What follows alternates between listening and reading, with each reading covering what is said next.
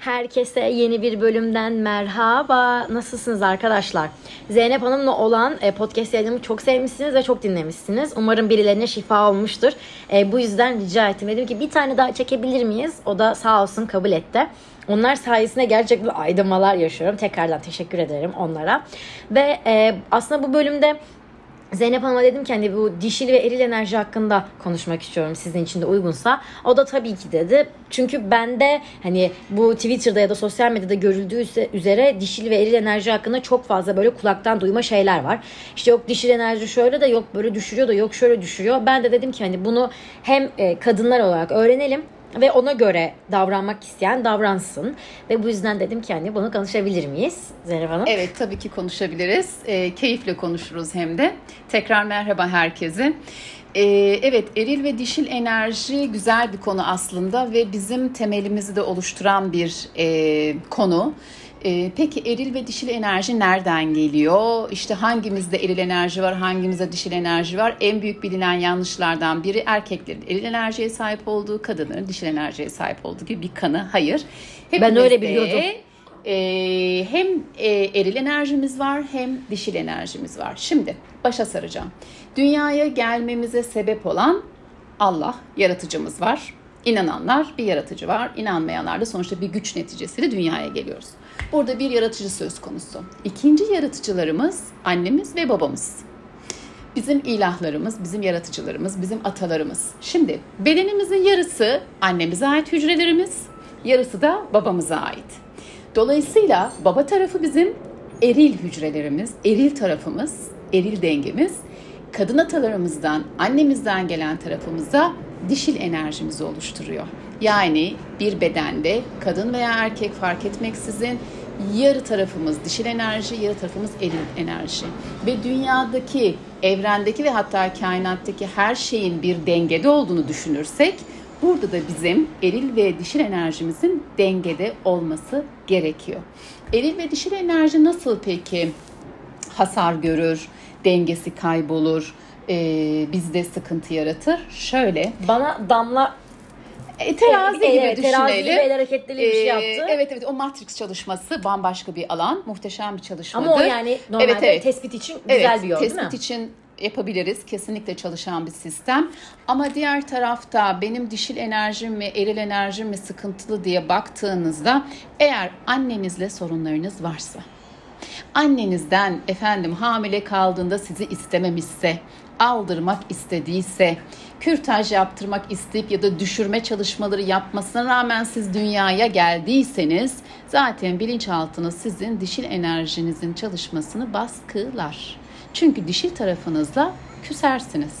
Beni istemedi ki yaratıcılarımdan biri beni istemedi. Geçen bölümdeki gibi yine o zaman. Evet gene oralara hepsi birbirine bağlantılı yani evet. aslında bu kocaman bir paket. Evet. Paketin neresinde elinizi atarsanız atın aşağı yukarı aynı konuların. Hepsi aynı yola çıkıyormuş aynı gibi yola geliyor çıkıyor. bana. Aslında e, yani bu enerji olayını gene bilinen başka bir yanlış enerji olayını İslamiyet'ten çok uzakta düşünenler var. Ben mesela. Evet aslında İslamiyetle o kadar örtüşüyor ki zaten bu enerji olaylarının e, temelinde bir kader döngüsü var. Hiçbir şeyin hayatta tesadüf olmadığını söylüyoruz. Atalarımızla bağlantılar kuruyoruz. Anne ve babayı hayatımızdan çıkaramadığımızı, onları reddedemeyeceğimizi yoksa hayatımızın alt üst olacağını anlatırken İslamiyet'te de anne ve babaya of diyemezsiniz. Cennet annelerin ayaklarının altındadır gibi nice ayetler var.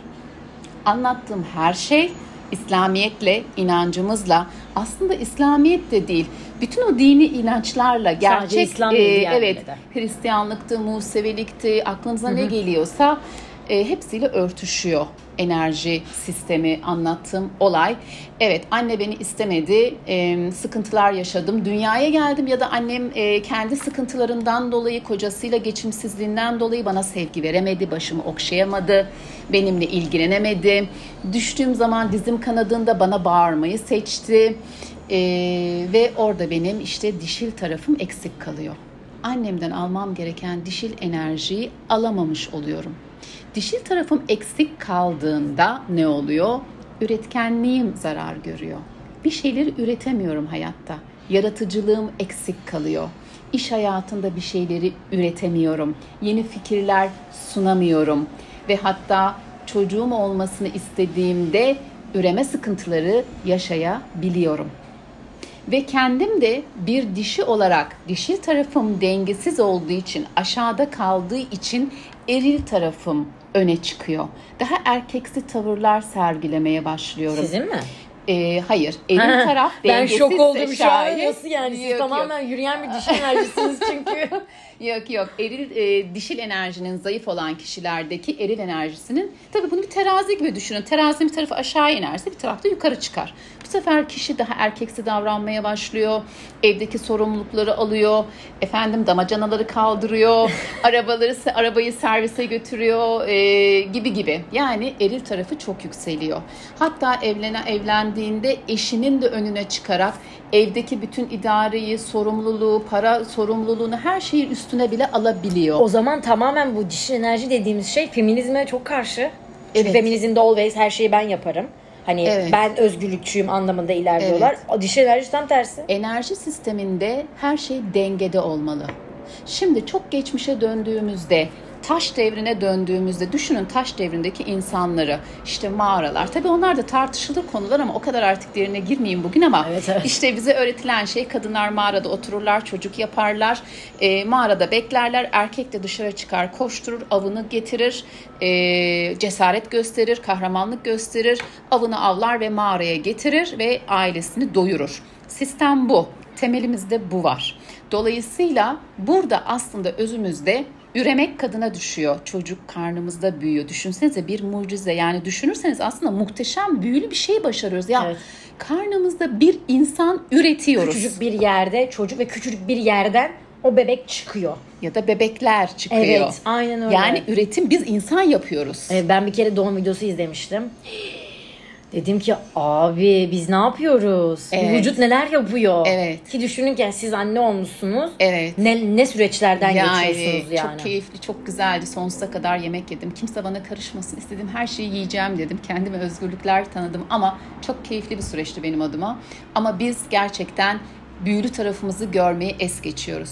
Bırakın ya erkek çalışıp bana para getirmek istiyorsa, yapmak istiyorsa yapsın. Ben zaten üstüme düşeni yapıyorum. Kendi adıma büyülü bir şey gerçekleştiriyorum. Eğer bundan memnunsam. Ama tabii ki kadının çalışmasını destekliyorum. Bence çalışmalı. Kendi parasını Üretmeli ya. kazanmalı üretmeli. Yani kocasına haddini bildirmek, kocasına üstünlük taslamak adına değil. Kendi için. İnsan olarak bu dünyaya, bu insanlığa katkıda bulunabilmek adına üretmeli. Kocasıyla yarışmak adına değil. E, Tabii canım öyle insanlar var Ee, yani anlıyorum ama feminizm birazcık erkeğin karşısında dik duruş, erkeği ezmek, kadını daha yukarı çıkarmak gibi bir şeyler içeriyor. Ee, ama ben burada herkesin e, eşit olduğunu, bazı şeylerde birbirlerini tamamladıklarını düşünüyorum. Şimdi bir kavga söz konusu olduğunda erkeğin bilek gücü daha fazla, kadını korur, öne çıkar, öne atlar. Ee, ama kadının da annelik içgüdüsü çok fazladır. Kocası hasta olduğunda onun bakımını üstlenir, yaralarını daha güzel sarabilir. Hatta bir takım evde krizler, travmatik olaylar patladığında kadın daha sabırlıdır, daha özveridir ve daha katlanabilir. Erkek daha rahat isyan edip daha çabuk e, öfkelenebilir. Yani burada hepimizin kadın olarak özelliklerimiz var, artılarımız var. Erkek olarak artılar var. Kimse kimseyle yarışta değil. Herkes kendi e, özelliklerinin farkına varıp orada yürümeli bence. Birbirinin alanına çok girmemeli. Anne tarafımızda eksik sevgi aldıysak, anneden destek görmediysek, sorunlar yaşadıysak dişil tarafımız aşağıya iner, eril tarafımız yukarıya çıkar. Peki anne ile sorunu çözemezsek, dişil tarafımız dengesiz kalırsa üretkenliğimiz, yaratıcılığımız onları anlattık. Hatta bebeğimiz bile olmayabilir dedik anneden dolayı. Fakat ne olur evlendiğimizde eğer biz bunu dönüştüremezsek, anne ile olan sorunu çözemezsek, anneyi olduğu gibi kabule geçip onunla olan travmaları şifalandıramazsak sınavımız devam ediyor. Dişil tarafımızın dengesizliği. Evlendik. Kayınvalidemizde yeni bir sınav açılır bize. Always sürekli sınav, sınav, sınav, sınav, sınav, sınav. Yani aslında bir şeyi halletmemek bütün sorunları önüme çıkartıyor. Yani şimdi bugün oyun oynuyorsunuz ya bu artık şeyler PlayStation'lar bilmem neler var. E, etap etap geç bir etabı peki çözmeden öbür etaba İşte geçebiliyor yani, muyuz? Aynen birini halletmeden öbürünü halledemiyorum. Öbür... Hani aslında travmayı, annemle olan travmayı çözsem Kayınvalidem sorunlu gelmeyecek. heh o etaptan çıkmış olacağım. Tabii aynen öyle. Yani aslında Ama bütün onu atalarla çözmemiz gerekiyor bu işi. Eğer annemle sorunu çözemiyorsam, anneme öfkem hala içimde patlıyorsa, ona hesap soruyorsam, kayınvalidem anneme benzer çıkabilir. Onunla sorunlar yaşayabilirim. Daha tehlikeli bir şey var ama. Ben anneme dönüşürüm. Gitgide anneme benziyorum Afitap. İnsan ister istemez annesine Evet. benziyor. Çünkü biz annemizi, babamızı yargılama hakkına sahip değiliz. Annemiz ne kadar kötü olursa olsun, babamız ne kadar kötü olursa olsun onları kabule geçip onlarla ilgili travmamızı iyileştirip hayatımıza devam etmemiz gerekiyor. Hayatımızın her evresinde kurban rolünden çıkmak zorundayız.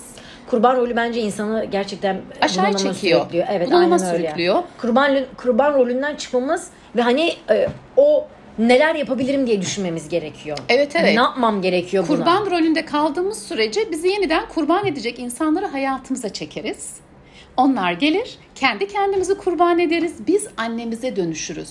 Annem beni çocukluğumda sevmedi mi? Düştüğümde gelip beni öpmedi mi? İşte e, bana bağırdı mı, azarladı mı? İşte bana yemek yedirken zorla mı yemek yedirdi? Ben anneme dönüşürüm ve çocuğuma aynısını yaparken bulurum ve kendime mazeretler üretirim.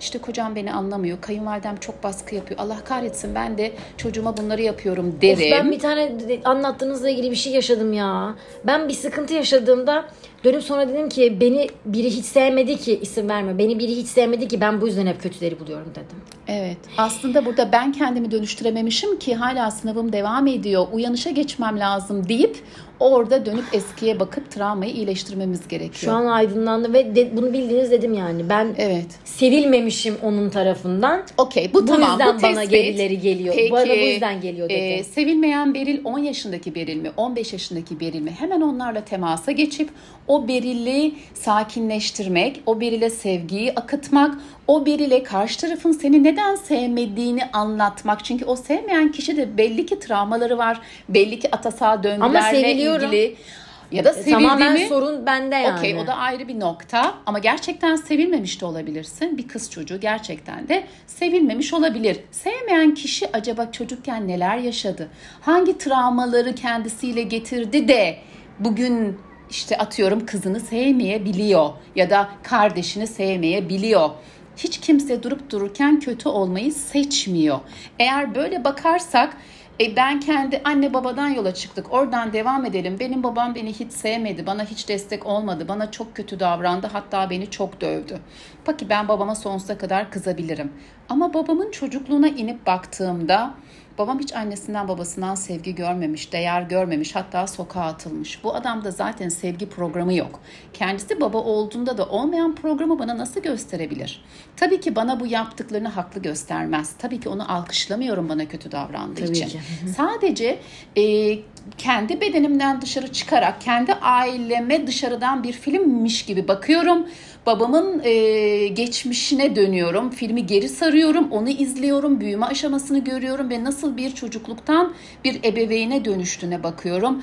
Evet bu seçim ona ait bir seçim değilmiş ve babam da bunu dönüştüremediği için bana gerekli ilgiyi gösterememiş. Dolayısıyla ben de şimdi babama ahvah ederek kurban rolünde kalmayı seçerek kendi çocuğuma mı aynısını yapacağım yoksa yeter artık buraya kadar yaşanan burada kalacak ben tüm bu yüklerden kurtulmayı seçiyorum mu diyeceğim. Teşekkür edeceğim ve göndereceğim. Evet burada baba bu sefer baba ile ilgili yaşanan sorunda eril dengemizi eril enerjimizi aşağıya çekiyor. Eril enerjinin de aşağıya çekilmesi hayattaki güçlü duruşumuz, hayata karşı sağlam duruşumuz, iş hayatındaki başarımız, e, var olan paramıza sahip çıkmamız. Dişil tarafımızın dengesiz olması hak ettiğimiz parayı kazanamamamıza sebep olur. 3000 lira alırız halbuki 30 bin lira hak ediyoruzdur. Ama anneyle sorun varsa hak ettiğimiz paraya ulaşamayız. Babayla sorun varsa 30 bin liramızı kazanırız ama geldiği gibi gider. Tutamayız.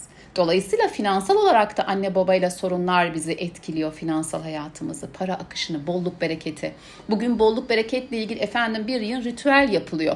Narlar kırılıyor, mumlar yakılıyor, bir şeyler bir yıl bir şey yapılıyor. Hayır, önce anne babayla ilişki dengeye gelecek. Onları kabule geçeceğiz e, ve hayatımıza devam etmeyi seçeceğiz ki para akışımız burada rayına girsin. Eğer ailede kıtlık bilinci varsa, göç hikayeleri varsa, iflaslar varsa burada aile dizimi yaparak bu enerjiler kesilecek. Ayrı bir konu.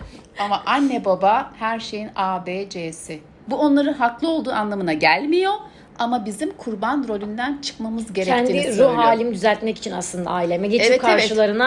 E, seninle böyle böyle sıkıntılarım var ve sen bana böyle böyle zarar veriyorsun. Hani biz lütfen bir çizgi çekelim Evet. ve birbirimize saygılı bir şekilde hani sen benim babamsın. Mecbur yaşayacağım. Seni affediyorum. Affedemezsin anne babanı. Bu hadsizliktir. Seni olduğun gibi kabul ediyorum demek durumundasın. Seni olduğun gibi kabul ediyorum anne ya da baba ve ben hayatıma artık böyle devam etmek Evet, istiyorum. Evet. doğru mu? Seni anlıyorum. Bakın en basit aile dizimini bedava evde nasıl yaparsınız? Oo güzel tip. Evet hepinizin hoşuna gitti. Şimdi çok heyecanlandınız biliyorum. Dinleyin beni şimdi açın kulaklarınızı. En basit, en ucuz yöntem. Çok üzgünsünüz annenizle. Artık anne hayatta bile olmayabilir. Çok kötü olur be o da yani. Hayır, sorun değil. Tabii ki kötü olur. Allah uzun ömür versin annelerimize ama annelerini kaybeden ve hala iç hesaplaşmalarını Ya bitirememiş olamamak kötü oluyor. arkadaşlar var aramızda. Onlara bu bitiyor olsun ve gönüllerini ferahlatsın. Hala helalleşebilirsiniz. Hala bu çalışmayı yapabilirsiniz. Tek başınıza bir odaya geçin. İsterseniz mumlarınızı yakın. Bir bardak suyunuzu için. Öncesinde gözünüzü kapatıp elinizi kalbinizin üzerine götürüp Allah'ım annemle yarım kalan, bitiremediğim, hala canımı acıtan, kalbimi acıtan, travmamı, üzüntümü, acımı serbest bırakmaya, annem tarafından affedilmeye ve kendi tarafımdan da onu kabul etmeye niyet ediyorum diyerek. Bu benim sözlerim. Siz kendi sözlerinizi kullanın. Benim kalbimden bu aktı şu anda. Diyerek karşınıza isterseniz bir yastık koyun. İsterseniz annenizin fotoğrafını koyun ve onu karşınıza alın ve deyin ki anne hayattayken ya da hayatta olan anneler için de anne seninle geçmişte çok acı günler yaşadık. Seninle birçok tartışmalarımız oldu. Canımı çok acıttın. Ee, beni dövdün, beni anlamadın, bana şefkat göstermedin. Bütün bunlar bende birikti. Bütün bunlar benim sırtımda bir yük olarak hala bende duruyor ve hayatımı yaşamama engel oluyor. Ama ben artık bugün baktığımda 2022 yılındayım. Ben yetişkin bir insanım ve bugün baktığımda aslında bütün bunların senin özgür seçimin olmadığını fark ediyorum. Sen de eğer özgürce seçebilseydin bütün bunların böyle yaşanmasını istemezdin. Senin de geçmişten getirdiğin üzüntülerin, acıların ve travmaların var. Senin de bu hayatta dönüştürmeye çalıştığın sınavların var. Ve sen bütün bunların arasına sıkışmış vaziyette bana böyle bir annelik yapabildin. Öncelikle beni dünyaya getirdiğin için sana çok teşekkür ederim. Dünyaya gelecek evlatlarım için de şimdiden sana çok teşekkür ederim. Önünde saygıyla eğiliyorum. Seni onurlandırıyorum.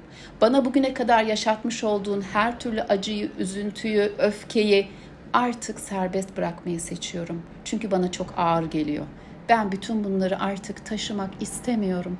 Ben bütün bunları serbest bırakmayı seçiyorum. Seni olduğun gibi kabul ediyorum. Kendi sınırlarımın içinde bir anneyle nasıl yaşamam gerekiyorsa o şekilde yaşamayı seçiyorum. Aramızdaki bütün duyguları serbest bırakıyorum. Seni olduğun gibi kabul ediyorum ve tüm yaşlardaki kendime sevgiyle, şefkatle sarılıyorum ve her birini öpüyorum. Her birine sonsuz huzuru yüklüyorum. Hepinizi çok seviyorum. Bundan sonra hep sizlerin yanında olacağımızı bilin. Ben burada küçüklüklerimle, geçmişimle konuşuyorum. Çünkü hepsi orada artık benden haber bekliyor, yardım bekliyor, destek bekliyor. Hepinizin yanındayım.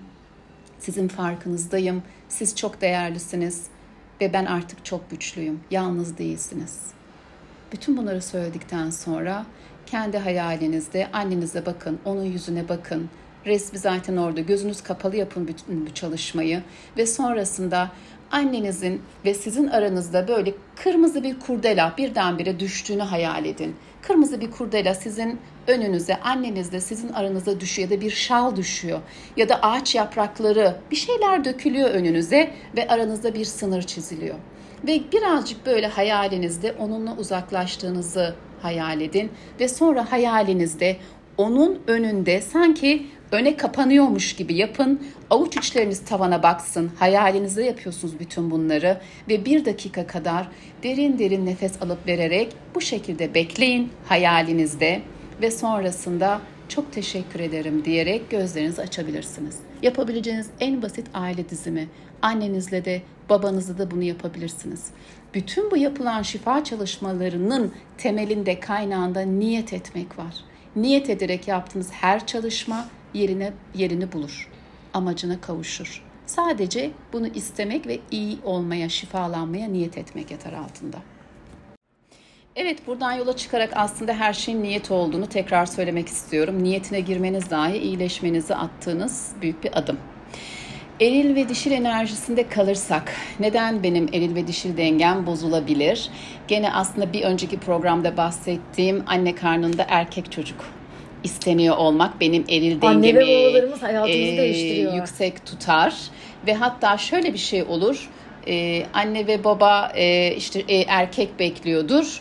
E, dünyaya kız olarak geldiğimizde ismimizi Naci koymak isterken Naciye koyarlar. Fikri koymak isterken Fikriye koyarlar. Bunlar erkek isimlerinden üretilmiş kız isimleridir. Gönüllerinde erkek yatar. Aslında Ayıp kız olduğumuz olmasın. için ayıp olmasın diye erkek isminden üretilmiş kız isimleri verilir. Ee, veya direkt kıza erkek ismi konabiliyor. Bu da bizim e, eril evet eril enerjimizi yüksek tutabiliyor.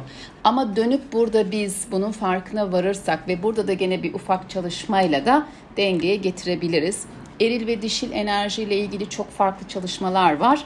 Belki bunu daha sonraki bir yine konuşmamız olursa, isterlerse, İnşallah. gene ilgi gelirse, uyanırsa insanlarda, arkadaşlarda e, gene özel bir konuşmamızda anlatabilirim.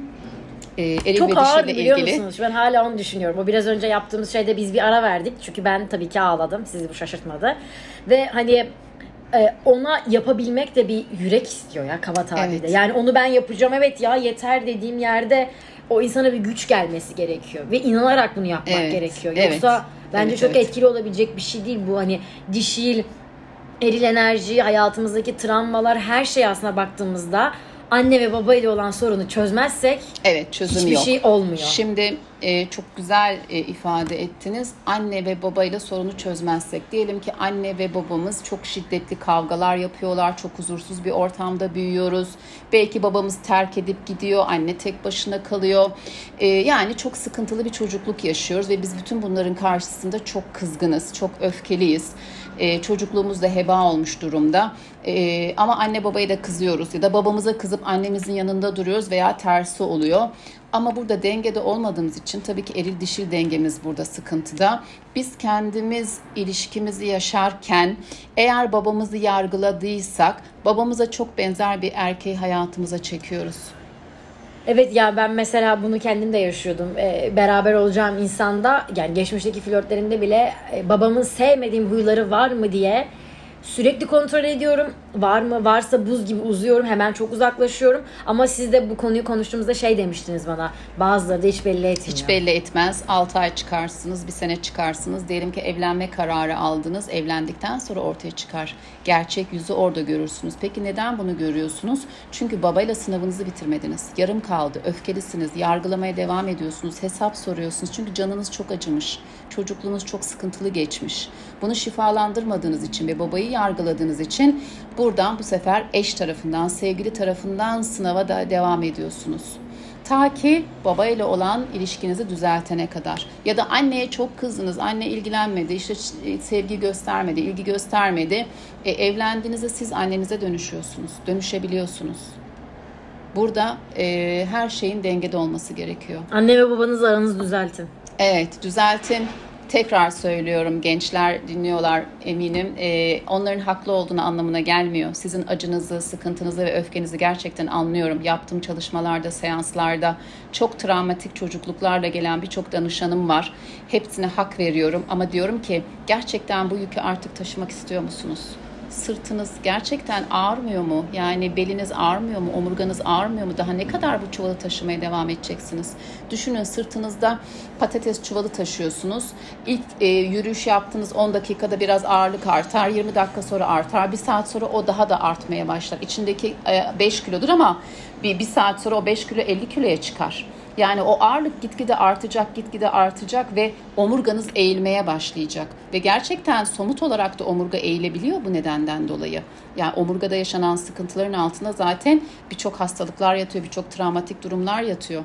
Bu arada yaşanan birçok üzüntü, birçok sıkıntı, birçok travma omurgaya yerleşiyor. Yani boyundan tutun kuyruk sokumuna kadar hissettiğiniz ağrılar, sıkıntılar, fıtıklar bütün bunlar sizin yaşamış olduğunuz travmatik geçmişlerle alakalı. Boyun düzleşmesi yoğun olarak değersizlik duygusuyla alakalı baş edemediğiniz, boyun eğmek istemediğiniz olaylarla ilgili, beldeki alt bölümde kuyruk sokumuna e, yakın bölgedeki sıkıntı, parasal konularla alakalı, daha orta bölüm değersizlik duygusuyla ilgili. Yani hepsinin bir sebebi var. Sizin sırtınızdaki ağrının bile bir sebebi var ve oralarda sıkışmış duygular mevcut. Bir de size gene eril ve dişiden devam edersek sizin sağ tarafınız eril tarafınız, sol tarafınız dişil tarafınız. Sağ tarafınızda bir ağrı, bir sıkıntı, bir yara çıkarsa anneden Hayır, sağ baba. taraf baba, eril. Of, o kadar da öğrendim ya. Neyse siz benim gibi olmayın. 70 kere tekrarladım yine unuttum. Evet, sağ taraf baba. Baba. Sağda A harfi var, babada A harfi var. 2 A var. Dolayısıyla 2A sağ diye kodlama yapın. Annede tek A var. Dolayısıyla sol olabilir. E, o şekilde kodlama yaparsanız hatırlarsınız. Solda olan ağrı ee, aslında ailemden olan bir yükünden ötürü olan bir ağrı. Anne tarafından gelen, anneyle ilgili, kız kardeşle ilgili, erkekseniz karınızla ilgili, evin içiyle ilgili, anne bir de evdir. E, oralarla ilgili sıkıntılar sol tarafınıza yansır e, sağ tarafınızda babanızla ilgili, kocanızla ilgili, oğlunuzla ilgili sıkıntılardır. Mesela e, sağ göğüste çıkan bir kist, göğüs kanseri sağ göğüste çıktı diyelim. Bir bakın bakalım babayla mı sıkıntısı var, kocayla mı sıkıntısı var, oğluyla mı sıkıntısı var? Sol taraf sol meme kanseri annesiyle ilgili. Ya anne vefat etmiştir, yası bitmemiştir. Ya anneyle ilgili travmatik geçmişini temizleyememiştir. Ya kızıyla ilgili bir sorun yaşamıştır. Ve bütün bunlar sol meme kanserine sebep olmuştur. Meme kanseri hastalarıyla çalışmalarım var. Bugüne kadar şükür 3 hastamız iyileşti, şifalandı. Farkındalık kazanarak ve geçmişleriyle barışarak, öfkelerini boşaltarak e, buradaki tümörlerin geri çekilmesine yardım ettiler. Biz de şey yaptık e, Damla ablayla. E, benim hep bu tarafım ağrıyor. Tabii size hangi taraf olduğumu göstermiyorum. Çünkü tahmin edin falan diyormuşum. Benim hep bu tarafım ağrıyordu. Ve aynı şekilde yine aynı bacağım ağrıyordu. Ben dediğim gibi geçmiyordu falan. Ve e, Damla abla bana dedi ki Beril senin bu tarafın bu aile bireyini e, evet. temsil ediyor ve senin bu yüzden ağrıyor demiştim. Ve biz mesela e, bir çalışma yaptık ve teşekkür ettim evet. bu kişiye. Dedim ki teşekkür ederim ama bu dertlerin yani bu olaylar seni ilgilendiriyor. Ben e, seninle gurur duyuyorum. Çok sağ ol. Teşekkür ederim deyip bıraktık. Evet. Ve tabii ki kolumdaki ağrı azaldı. Çünkü evet. üstüne basılı normalde ağrıyordu. Evet. Ama artık yok. E, ben insanların bu hani yine evde yapılacak bir şey mi bilmiyorum ama tabii ki o bana başka birden fazla şey söylemişti. E, biz neresi ağrıyorsa olarak değil de ailedeki herkesle, kardeşin bile olursa hı hı. bazı şeyleri sindirmem gerektiğini öğrendim ben evet. bu sizinle konuşmalarımdan. Kesinlikle. Sindirebilmek gerekiyor. Çünkü sindiremediğiniz, hazmedemediğiniz birçok mideye takılık oluyor. Bakın semboller hayatımızda çok önemli. Sindiremediğiniz, hazmedemediğiniz şeyler midede gastrit başlar, reflü başlar, e, hazım sorunlukları başlar, şişkinlikler, gazlar yapar ve daha da ileride sindiremediğiniz şeyler mide kanserine kadar götürür. Dördüncü evre mide kanserini bile iyileştirebiliyoruz. İçerideki duyguyu bulup çıkarabilirsek. Size e, bir tüyo daha vereyim ben. Oo, ee, kaptınız yine tüyoyu. Şöyle bu Recall Healing bölümünden anlatıyorum. Recall Healing uygulayıcısıyım aynı zamanda. Sevgili Doktor Gilbert Reno'dan ben eğitimimi aldım e, her bir hastalığın altına bir travma, bir duygu yatıyor dedik ve biz hayatımızı matematiksel bir döngüyle yaşarız. Matematiksel e, döngüler olur hayatımızda belli sürelerde. Ama hastalıktan bahsedeceğim size. Diyelim ki anne e, sağ göğsünde bir kanseri var ya da kadının. E, 40 yaşında bu patlak verdi. Önce 40 yaşından ben e, ilk 2-3 seneye bakarım ne yaşamış sağ taraf olduğu için eril enerji. Dolayısıyla babayla, kocayla, oğluyla ilgili ne yaşamış? 2-3 sene, 5 sene öncesine kadar da giderim. 35 yaşla 40 yaş arasını bir böyle e, büyüteç altına tutarım. Sonra 40 yaşı ben ikiye bölerim. 20 yaşında ne oldu? tam orada mutlaka bir eril enerjiyle verilen bir kavga vardır. Ya bir sevgiliden ayrılık vardır, ya sevgilinin onu aldatması vardır, ihaneti vardır, ya iş yerindeki bir müdüre ona kazık atmıştır, işten kovmuştur ama bir eril enerjiyle bir kavga söz konusudur. 20 yaşa bakarım. 20 yaşı ikiye bölerim 10 yaşa gelirim. 10 yaşında ne yaşadım? Acaba erkek öğretmenim benim canımı mı okudu? Bana hakaret mi etti? Benimle alay mı etti, bana tokat mı attı? 10 yaşındaki bir çocuğa bir erkek öğretmen ya da bir öğretmenin tokat atması e, bugün sizin için basit görünse de 10 yaşındaki çocuk için çok kayda değer travmatik bir olaydır. 10 yaşı ikiye bölerim, 5 yaşa gelirim. 5 yaşta ben ne yaşadım ve ilk birden 9'a kadar geldiğim yaşlarda döner annenin bana 5 aylık hamilene bakarım. Annem 5 aylık bana hamileyken hangi eril enerjiyle ne yaşadı? Bütün bunlar benim sağ taraftaki meme kanserimi tetikleyen olaylar ve ana travmalardır. Her şey çok şey ya. Her şey birbirine bağlı. Bunu önceki bölümde de söyledim sanırım. Bir yoldayız ve hep böyle tali yollar birbirine çıkıyor. Hep bir ana yola çıkıyor. Hepsi bütün evet. olaylar birbirine bağlı. Evet. Bir şeyi çözmediğinde diğer her yer patlak geliyor. Evet.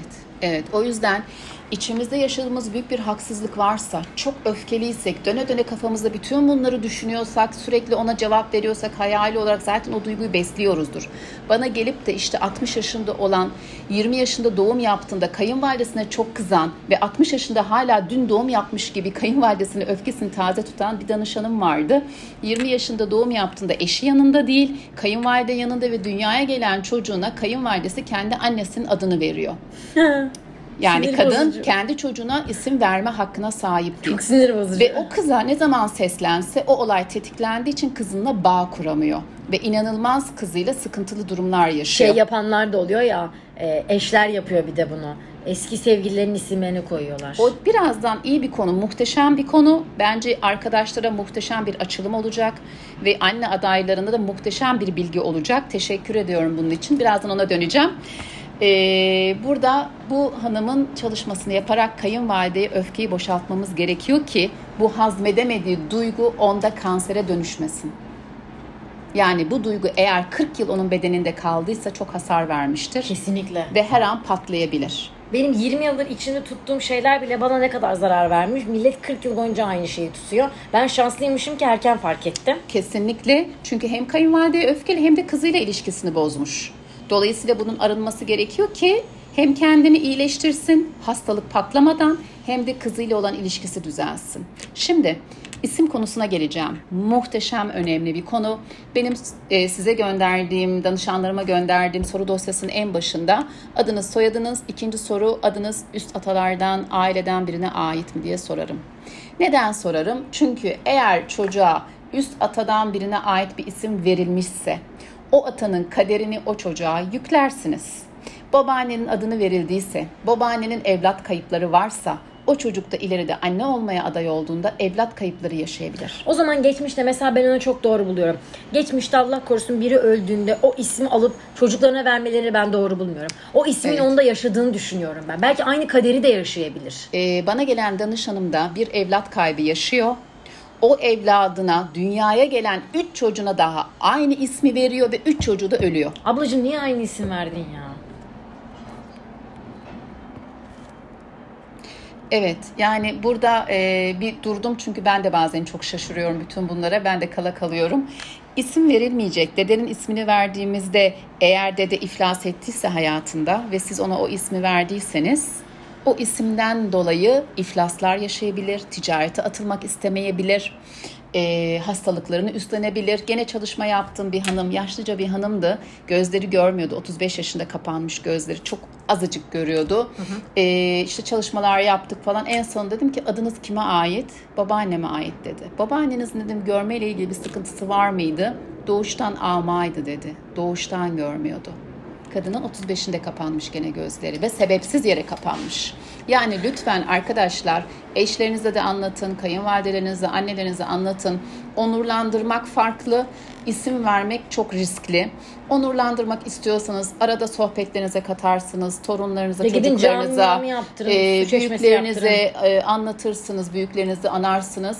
Ama isim verdiğinizde kaderini yüklüyorsunuz. İsmin anlamı çok önemli. Büyüğünüzün adını vermediniz ama çocuğunuza bir isim koydunuz.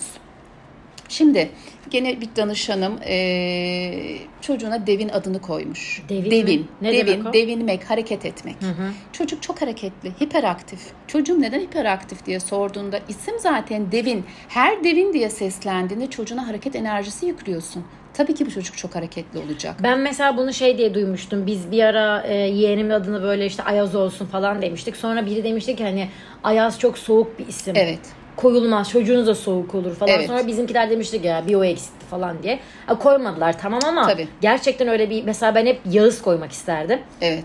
Ve hani ben bunu okuduğumda Yağız adının da böyle bir anlam ifade ettiğini öğrendim. Ve Evet. hemen o isimden vazgeçtim. Tabii yani ismin anlamının çok keyifli, çok güzel olması lazım. Anlaşılır bir isim olması lazım. Anlaşılmayan isimler her seferin çocuk adını söylediğinde ha efendim o mu bu mu deyip sorulduğunda çocuğa hayatta anlaşılmama enerjisi yükleniyor. Benim adımı hiç anlamıyorlar ya. Biri su 500 yani- kere söyle. Berin, Perin, Allah'ım. İşte o anlaşılmama enerjisi yüklüyor ve sanki siz hayatta hiç anlaşılamıyormuşsunuz gibi düşünüyorsunuz. Genel bütün diğer konularda da. Dolayısıyla isim koymak çok değerli, çok önemli. Çok ağır isimler, Muhammed adını vermek, Peygamber Efendimiz onun gibi kusursuz, onun gibi algısı açık, e, bütün e, ruhani boyutta e, muvaffak olan bir kişi olamayacağına göre Muhammed bu dünyada. Dolayısıyla o ismin altında eziliyor. Ezan mezan koyuyorlar çocukların E, işte o çok, da büyük, bir ağırlık isim veriliyor. yani. E, işte çocuğa bağırıyorsun, küfrediyorsun, ezan diye küfrediyorsun, Muhammed diye küfrediyorsun. E, bir de birinin ismini işte diyelim ki bir isim konuyor ve o işte bir sanatçıyı düşünerek o ismi koyuyorsunuz. İşte Sibel ismini veriyorsun, Sibel Can'ı düşünerek veriyorsun. Sibel ismi temiz bir isim ama sen Sibel Can'ı çok sevdiğin için koyuyorsun. Sibel Can'ını çok severim, sanatını çok severim, sesini çok severim. Ama ne yapıyoruz? Sadece örnek olarak kullanıyorum ben bu ismi. Sibel Can'ın hayatında neler yaşadıysa travmatik, Sibel Can'ı düşünerek Sibel adını verdiğiniz için gene onun enerjisinden etkilenerek hayatında ona benzer kaderleri de çocuğa yüklemiş oluyorsunuz. Bağımsız Sibel adını koyarsanız sorun yok. Bir kişiyi atfen koyarsanız onun kaderini yüklüyorsunuz. Anne adayları bunun bilincinde olmalılar. Bence aşırı iyi bir bilgi oldu. Demek ki ben de bu konuyla ilgili bilgiye sahipmişim yani bu Evet, evet, isimler evet. konusunda. Ee, isimlerin e, çok güzel hesaplamaları var, enerjileri var. Her harfin enerjisi var. O ismimizdeki harflerin bedenimizdeki çakralara birebir denge e, denk gelmesi gerekiyor. Eğer çakralarımız açıkta kalıyorsa, o ismimizde o çakra yoksa o çakramızın dengesini bozabiliyoruz. Yani isim konusu düşündüğümüzden çok daha değerli. Artık bu konuda e, çok fazla çalışmalar yapıyorlar. Hatta anneler geliyor bazen bebeklerin isimlerini beraber karar bu arada ben veriyoruz. bunu düşündüm biliyor musunuz? Böyle bir şey yapıyor musunuz Evet diye evet soracaktım. evet yapıyorum. Ee, Damla da yapıyor aynı zamanda. O da öyle bir güzel bir çalışma yapıyor. Yani alternatif bize birkaç isim verdiklerinde hangi ismin e, uyumu daha iyi olur? Aile içindeki uyumu. Hangi ismi çocuğa verirsek hayatında daha başarılı olur? E, travmatik e, sıkıntılar yaşamaz. E, ruhsal sorunlar yaşamaz gibi gibi birçok şeye bakarak en uygun ismi tavsiye edebiliyoruz. E, Muhteşem artık. bir olay biliyor Tabii musunuz? çok güzel bir olay. E, çünkü isim çok etkili. İsim senin hayatın boyunca hani değişmeyecek bir şey yani. Tamam değiştirebilirsin okey davalarla onunla bununla ama e, hani hayatının belirli bir yerine kadar onunla yaşamak zorundasın. Çok önemli bir şey bu. Kızılderililer doğduklarında isim almazlar.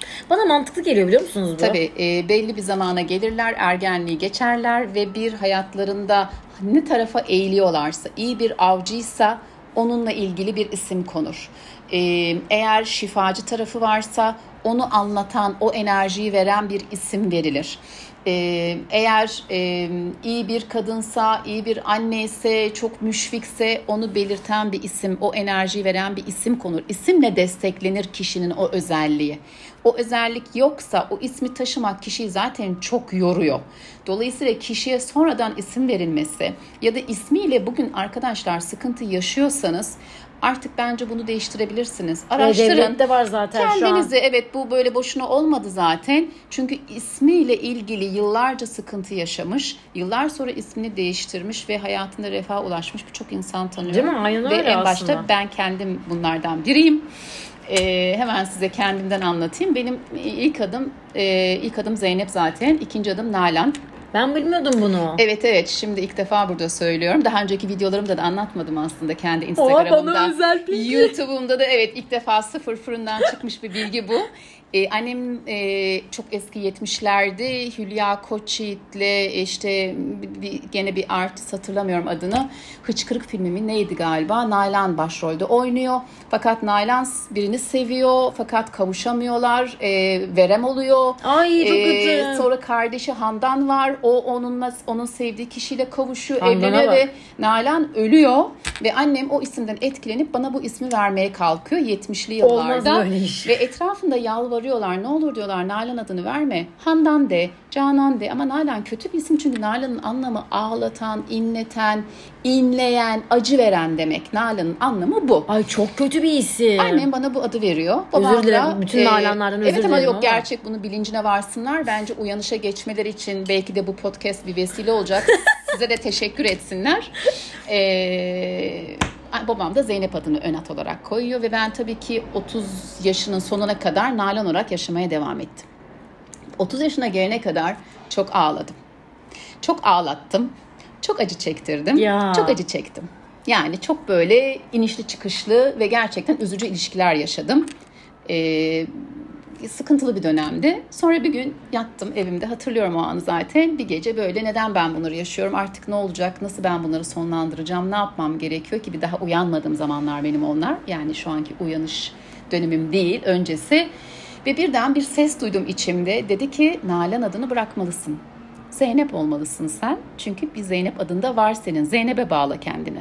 Sabah hemen do- şey has şeye Sabah gideceğiz, uyandım. adliyeye. Hayır benim zaten nüfus kağıdımda Zeynep var şanslıyım. Nalan da var. Nalan da var ikisi de var ve sabah uyandığımda tüm aileme dedim ki ben artık Zeynep'im. Nalan'ı bıraktım. Nalan yok. Bitti. Bana Zeynep diyeceksiniz. Tabii ki çok zor oldu kabullenmeleri. Nalan Bizim ağızlarından isminizi beğenmedin kaçtı. mi falan tabii, Tabii ama diyecekler hiç bir de. açmadım. Ben bunu seçiyorum dedim ve arkadaşlarıma, aile çevreme, herkese Zeynep olduğumu lanse ettim. Ee, ve Zeynep olarak yaşamaya başladım. Nalan'ı kendi O zaman içimde bir kere daha bitirdim. doğmuş gibi oluyorsunuz. Yeniden doğdum ve bunu yaptıktan 3 hafta sonra şu anda evli olduğum eşimle karşılaştım. Ya ay çok güzel bir hayat. Evet ve sonra eşime Zeynep olarak kendimi tanıttım. Ailesi beni Zeynep olarak bildi. Çok uzun süre sonra Nalan adımı söyledim ama kimse bunu anmayacak dedim. Kullanmanızı E Peki istemiyorum. niye kaldırmadınız? E, Nalan'ın da bana verdiği şeyler var, destekler var. Sonra iç, isim analiz çalışması yaptığımda ona da ihtiyacım olduğunu gördüm. Çünkü o acıları yaşamam gerekiyordu ki e, bugün benim bu e, şifacı demek birazcık şey geliyor, hadsizlik geliyor ama e, kusuruma bakmayın. Şifacı kimliğimin ortaya çıkması için benim bu acılardan geçmem Yani gerekiyordu. yine hayatınızı okumuşsunuz. Evet, teşekkür ediyorum ben o ismime ama görevi bitti artık üzerimde. Evet onu gönderdik. Ama enerjisi kalabilir. Nüfus kimliğimde, cüzdanımda durabilir. Ara sıra anabilirim şu anda anlattığım gibi. Ee, ama esas ben Zeynep olarak hayatıma devam ettim ve sonra çok mutlu oldum Zeynep olarak. O yani- çok bilgili olmak, farkında olmak. Bir, bir önceki bölüme yine gönderme yapıyorum ama farkında olmak çok güzel bir O şey yüzden ya. arkadaşlar farkındalık, farkındalık ve farkındalık çok değerli, çok önemli. Yatırımınızı kendinize yapın. Araştırın, dinleyin. iyileşmeye, şifalanmaya niyet ettiğinizde tüm bu bilgiler akmaya başlayacak. Eğer şu anda bu podcast'i dinliyorsanız arkadaşlar bu tesadüf değil. Artık uyanma vaktiniz gelmiştir. O yüzden bu podcast karşınıza çıkmıştır. O yüzden sevgili Berisu bu podcast'i benimle çekmiştir. Yani hiçbir şey tesadüf değil. Bundan almanız gereken mesajı alın ve izin verin yeni kapılar hayatınızda açılsın. Son cümleyi çok iyi tamamladınız. Ben bundan sonra bir şey diyemem arkadaşlar. yani o kadar güzel yani konuştuk ki ben hiçbir şey diyemem. Siz de dinlediniz. Umarım sizin de hayatınızda bir şeyleri farkında olmanıza vesile olur. Umarım dinlerken zevk almışsınızdır. Ben çok ama çok ama çok mutluyum. Tekrardan aşırı derecede teşekkür ederim.